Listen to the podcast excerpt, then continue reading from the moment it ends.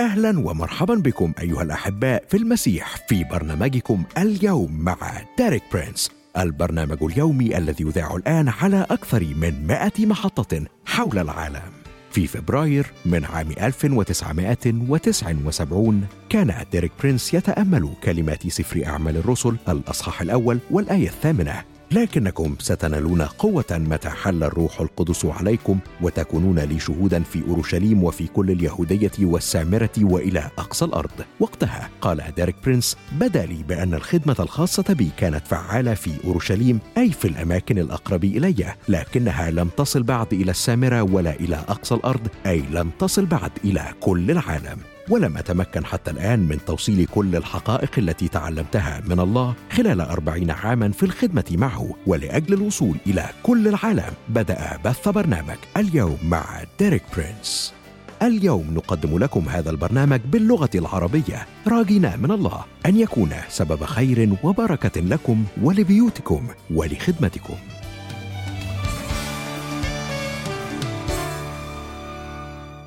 أهلا بيك مرة تانية صديقي المستمع في حلقة جديدة من برنامج اليوم مع ديريك برينس. كان معاك أشرف ومريم.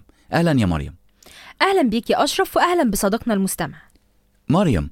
احنا الأسبوع ده بنتكلم عن محبة الله، وفي الحلقة اللي فاتت ديريك ركز على عبارتين مهمين جدا بتتكون من كلمتين: الله محبة والله نور. وعرفنا أن العبارتين دول بيدلوا على توتر أساسي عميق بين المحبة والنور، لأن المحبة بتجذبنا وإحنا أصلاً جعانين للمحبة، لكن النور بيخوفنا ويبعدنا، زي ما بيقول بولس: ساكناً في نور لا يدنى منه. وفي سؤال أكيد ممكن يجي في بال صديقنا المستمع بخصوص التوتر واللخبطة دي بين رغبتنا أننا نوصل لمحبة الله وخوفنا من الحضور لنور الله بسبب الحالة اللي إحنا فيها. في حلقتنا النهاردة يا أشرف هنعرف إجابة السؤال ده، وهو إننا علشان نقرب من الله محتاجين ذبيحة بسبب خطيتنا. بس تعالى كده نخرج نسمع ترنيمة ونرجع نكمل كلامنا، يلا بينا.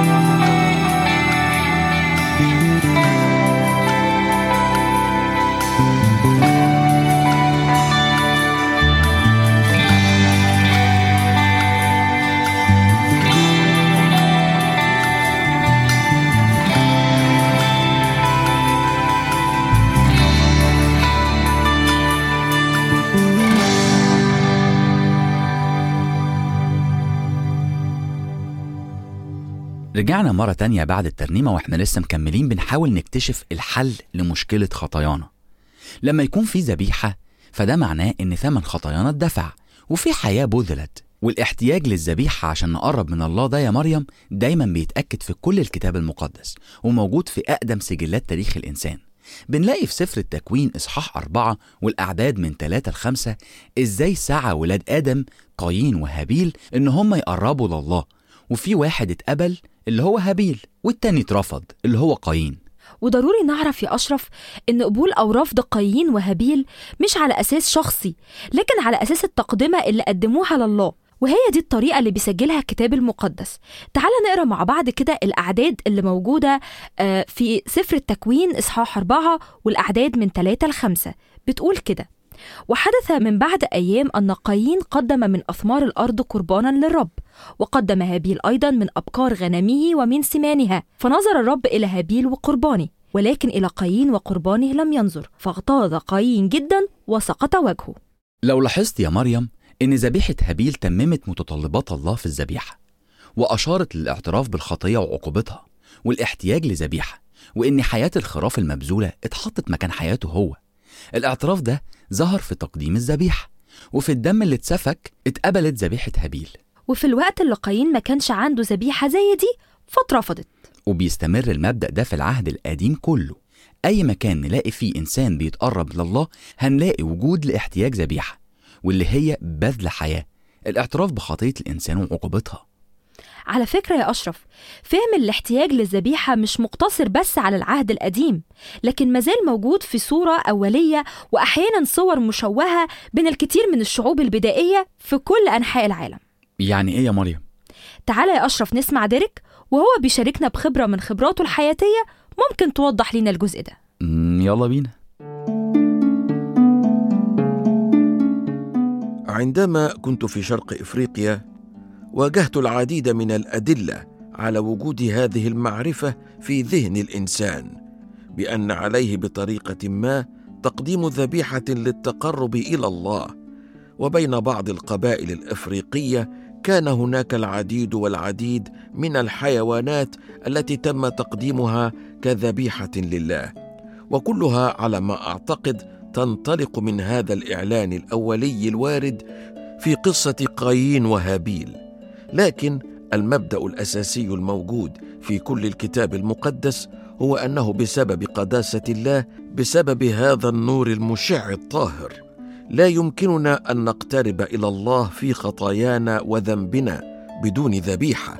ومع ذلك فلقد وضح العهد الجديد ما كان يطبق في العهد القديم، وهو أن الذبيحة الحيوانية لا يمكن أن تكفي عوضاً عن خطية الإنسان، وهذا معلن بوضوح في الرسالة إلى العبرانيين الأصحاح العاشر الأعداد الثالث والرابع. فيتكلم الكاتب عن كل الذبائح الحيوانية في العهد القديم ويقول: لكن فيها كل سنة ذكر خطايا، لأنه لا يمكن أن دم ثيران وتيوس يرفع خطايا.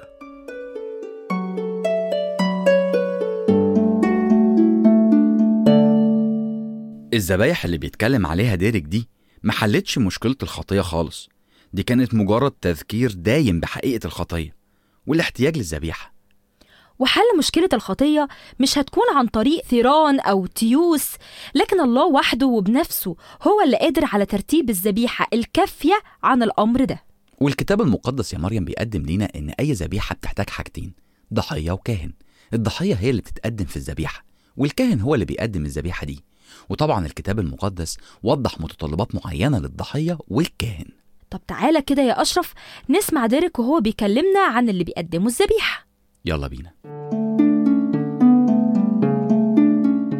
قد يصيرون كهنة ويقدمون الذبائح، لكن في الترتيب النهائي أعد الله كليهما بنفسه، أي كلا من الذبيحة والكاهن، وقدم كلاهما في شخص واحد في يسوع المسيح.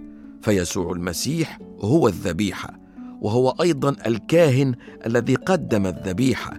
لنرى أولا ما يقوله العهد الجديد عن يسوع كذبيحة. ففي إنجيل يوحنا الأصحاح الأول والعدد التاسع والعشرين متحدثاً عن خدمة يوحنا المعمدان. وفي الغد نظر يوحنا يسوع مقبلاً إليه فقال: هو ذا حمل الله الذي يرفع خطية العالم. لذلك وبروح النبوة وبإعلان من الروح القدس رأى يوحنا المعمدان في يسوع الشخص الذي كان سيصبح الذبيحة الحقيقية والنهائية والكاملة، ذاك الذي حياته ودمه وحده يكفر عن خطايا الإنسان. لذلك وهو يرى يسوع قادما نحوه وبالإعلان النبوي قال: هو ذا حمل الله الذي يرفع خطية العالم. لقد غطت هذه الذبيحة الواحدة خطية العالم كله. لكن يسوع لم يكن الذبيحة فقط، بل كان أيضا الكاهن. ومن المهم أن نفهم هذا جيدا.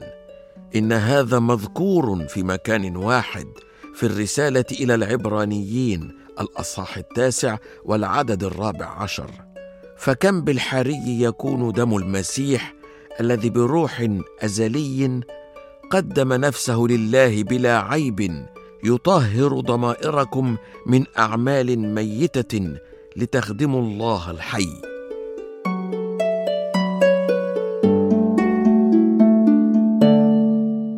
واخد بالك يا أشرف من قدم نفسه؟ يعني المسيح قدم نفسه. والكلمة المترجمة قدم هي كلمة محددة للتقديم الكهنوتي، فالمسيح ما كانش هو الذبيح بس، لكنه كان الكاهن.